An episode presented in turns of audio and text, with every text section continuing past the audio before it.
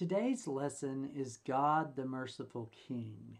We find this in 1 Kings chapter 9 and 11, following up with Titus chapter 3. When Solomon finished building the temple of the Lord in his royal palace, he must have patted himself on the back. God then appeared to him and explained what would happen if he followed God like his father David did, and what would happen if he didn't. Solomon decided not to listen to the Lord's warning, and in not listening, he failed miserably in the eyes of the Lord. So judgment was coming. Solomon was supposed to be the wisest man in the world. Yet, one misstep after another led to an led to even more missteps in his life. These mistakes threatened the pathway of God's plan. But God's mercy intervened and he kept his promise to King David. And ultimately, the true king was sent to us through God's Son, Jesus Christ, our Savior. The first point in this lesson is that punishment is promised to all who disobey the Lord. We're going to find this in 1 Kings chapter 9 verses 4 through 9. As for you, if you walk before me as your father David walked, with a heart of integrity and in what is right, do everything I have commanded you, and if you keep my statutes and ordinances, I will establish your royal throne over Israel forever as I promised your father David, you will never fail to have a man on the throne of Israel. If you or your sons turn away from following me and do not keep my commands, my statutes that I have set before you, and if you go and serve other gods and bow in worship to them, I will cut off Israel from the land I gave them, and I will reject the temple I have sanctified for my name. Israel will become an object of scorn and ridicule among all peoples. Through this temple, though this temple is now exalted, everyone who passes by will be appalled and will scoff. They will say, Why did the Lord do this to this land and this temple? Then they will say, Because they abandoned the Lord their God, who brought their ancestors out of the land of Egypt. They held on to other gods and bowed in worship to them and served them. Because of this, the Lord brought all this ruin on them. Following the dedication of the temple, the Lord visited Solomon for a second time in a vision. God responded to all that Solomon had done and sounded a warning at the same time for the future course of Solomon as well as his descendants. In this passage, God reinforces the conditions that Solomon had to live under to continue to enjoy his covenant blessings. God encouraged Solomon to follow his father's example. King David shepherded Israel with a pure heart. He was invested heart and soul in the role in the people and also in his God. Solomon's need to fully obey God's law and ordinance, he, he really needed this. He was called to be a man who wholly dedicated to the Lord in all things. This promise that God reminded Solomon about was not new. It was a restatement of the Lord's covenant promise to David. You will never fail to have a man on the throne of Israel. God then began to lay out the consequences for disobedience, and the implications here expanded far beyond the royal family. In fact, to the entire nation and the temple itself. God warned Solomon by saying, if, but really the specific actions identified give us more of a sense of, oh, when is this going to happen? Solomon would indeed go and serve other gods and how and bow and worship to them. The consequences, as we know, would be disastrous, not just to the royal house, but to the entire nation of Israel, which would split in two. Yet here God spelled out an even greater consequence to come. the Lord would cut off his people from the promised land. Being cut off was used elsewhere to speak of casting out a sinner from the covenant community of Israel. God also would remove his presence from the temple and the people. Instead of the temple being exalted, it would be desolate and in ruins. And people who remembered the temple's former majesty would be appalled. With God's abandonment of Israel and the temple, the nation would become an object of scorn and ridicule. Ultimately, the nations of the earth would conclude not that Israel's God was weak or incompetent, but that Israel had abandoned the Lord their God in favor of other gods, and so they have reaped his punishment. Now, it's important to note how God's promises and warnings here to the king would, would impact the people. If the king disobeyed, the people would suffer the consequences. No doubt this involved a measure of regal influence. But through his covenant with David, the Lord had inextricably linked the Davidic king with the nation. As the king went, so went the people, to prosperity or to punishment. Well, as we know, Solomon did not heed God's warnings, and often neither do we. Punishment would come upon him and the nation for their disobedience. But we know with God that that's not the end of the story. So, the second point in this lesson is mercy is extended to all who return to the Lord. We, find this in 1 Kings chapter 11, verses 30 to 39. Then Ahijah took hold of the new cloak he had on, tore it into twelve pieces, and said to Jeroboam, Take ten pieces for yourself, for this is what the Lord God of Israel says. I am about to tear the kingdom out of Solomon's hand.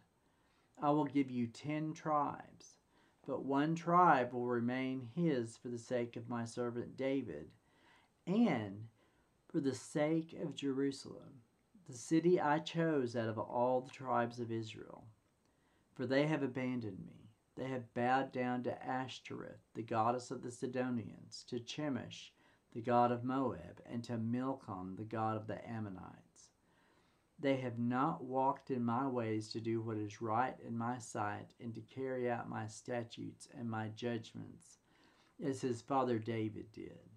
However, I will not take the whole kingdom from him, but will let him be the ruler all the days of his life for the sake of my servant David, whom I chose, and, whose, and who kept my commands and my statutes.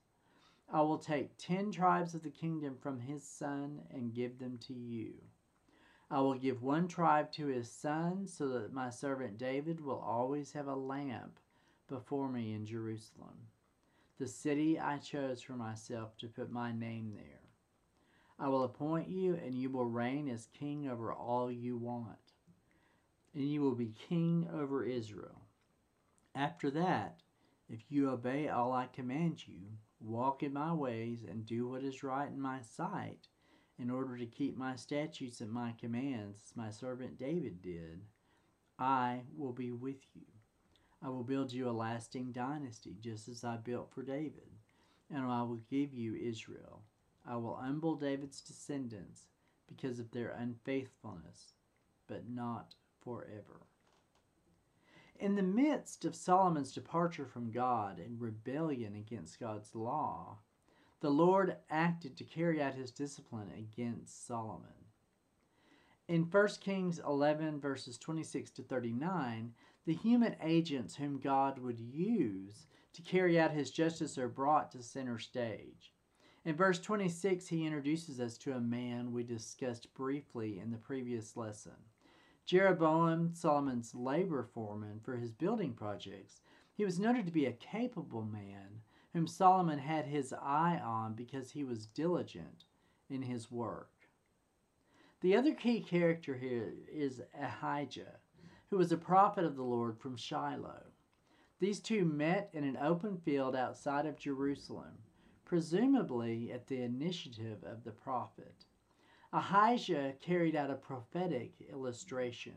In a very dramatic fashion, Ahijah seized his own new cloak that was to be the symbol of God's judgment in action. He then tore this cloak into 12 pieces, one representing each tribe of Israel. Ahijah instructed Jeroboam to take 10 of the pieces for himself, as they represented what God was doing and what he was going to do to the nation. The ten pieces represented the ten northern tribes of Israel. God's judgment against Solomon was because he and Israel with him had abandoned the Lord to worship the false gods of the other nations. We see God's severe justice declared against Solomon, but we also see a sweet mercy toward him at the same time. Unlike David's ascension over Saul, in which he would receive the entire kingdom, Jeroboam would have to settle for ten tribes. Solomon and his line would retain one tribe of the nation as their, their realm to rule. God's mercy was bound up in his faithfulness in keeping the covenant that he made to David, and as well as honoring the city of Jerusalem, where he put his temple and his name.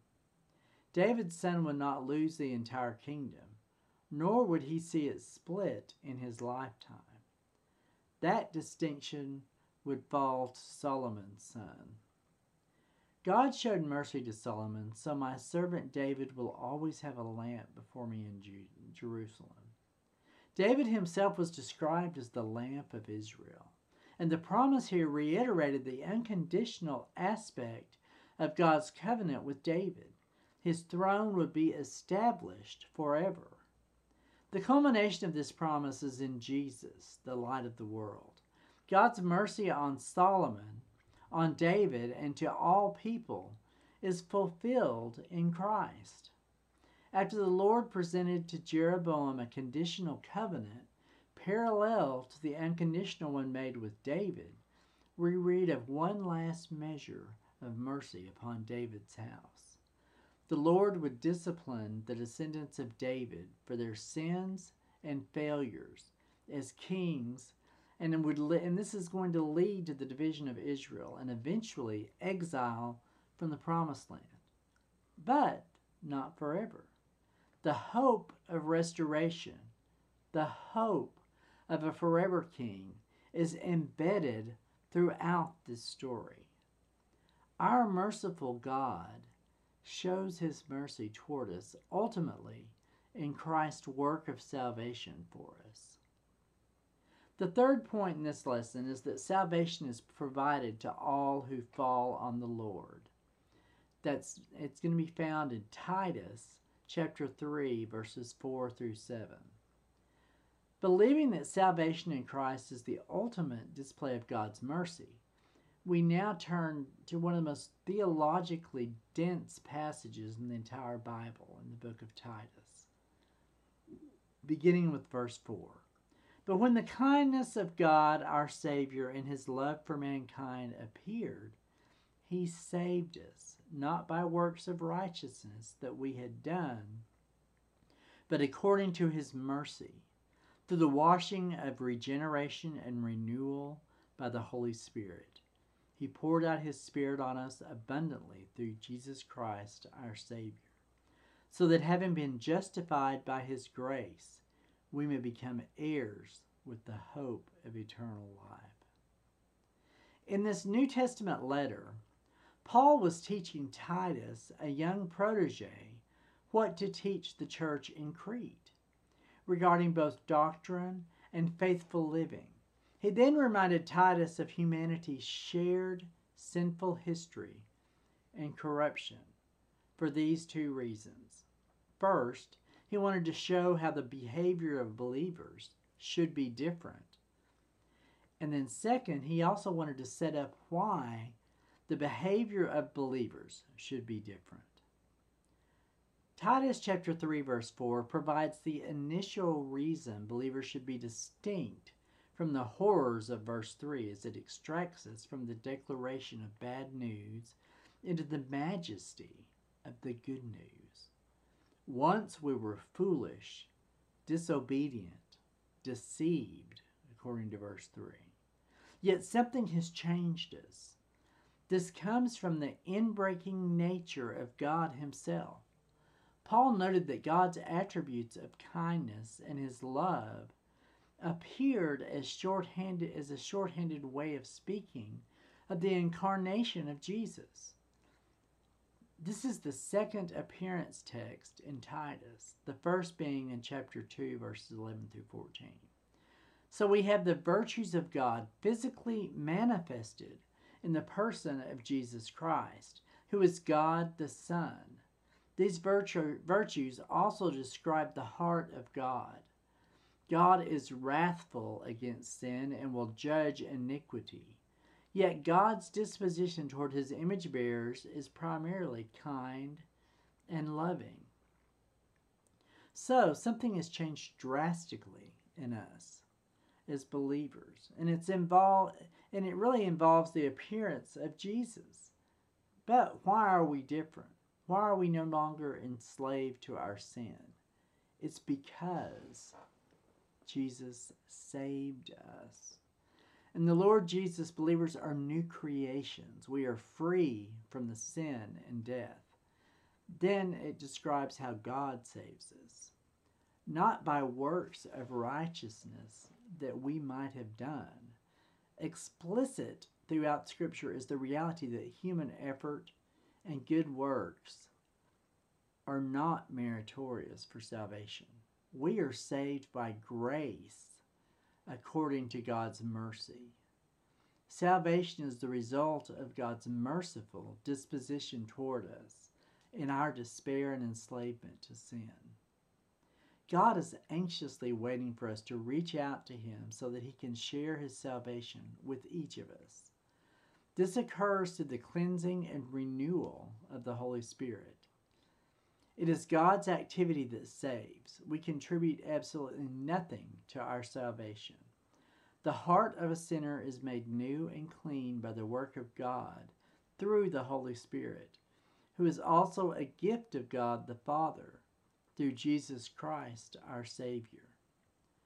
Our salvation from our sin comes from the love and mercy of God, and it really results in having been justified. This phrase describes the believer being declared righteous by God and free of all of our sin. Again, Paul stated this action happens by God's grace, not by anything that we have done.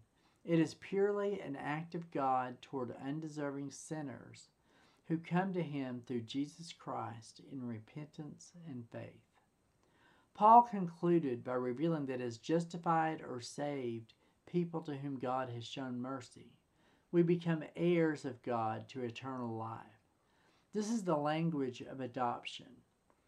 In the Roman world, adoption was the means by which status and upward mobility were secured. Usually, nobles would find worthy and find it worthy and advantageous to find a progeny to adopt to secure their legacy and wealth. God saves and makes heirs of those who do not deserve it and are not able to bring any wealth or upward mobility to his glory.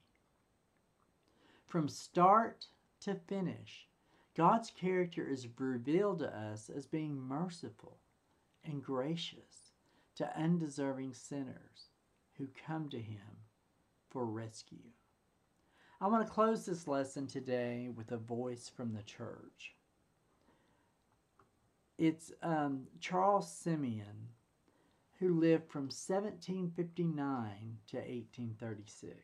And he said, Let none despair on account of the greatness of their sins or of the judgments of God which are already inflicted on them.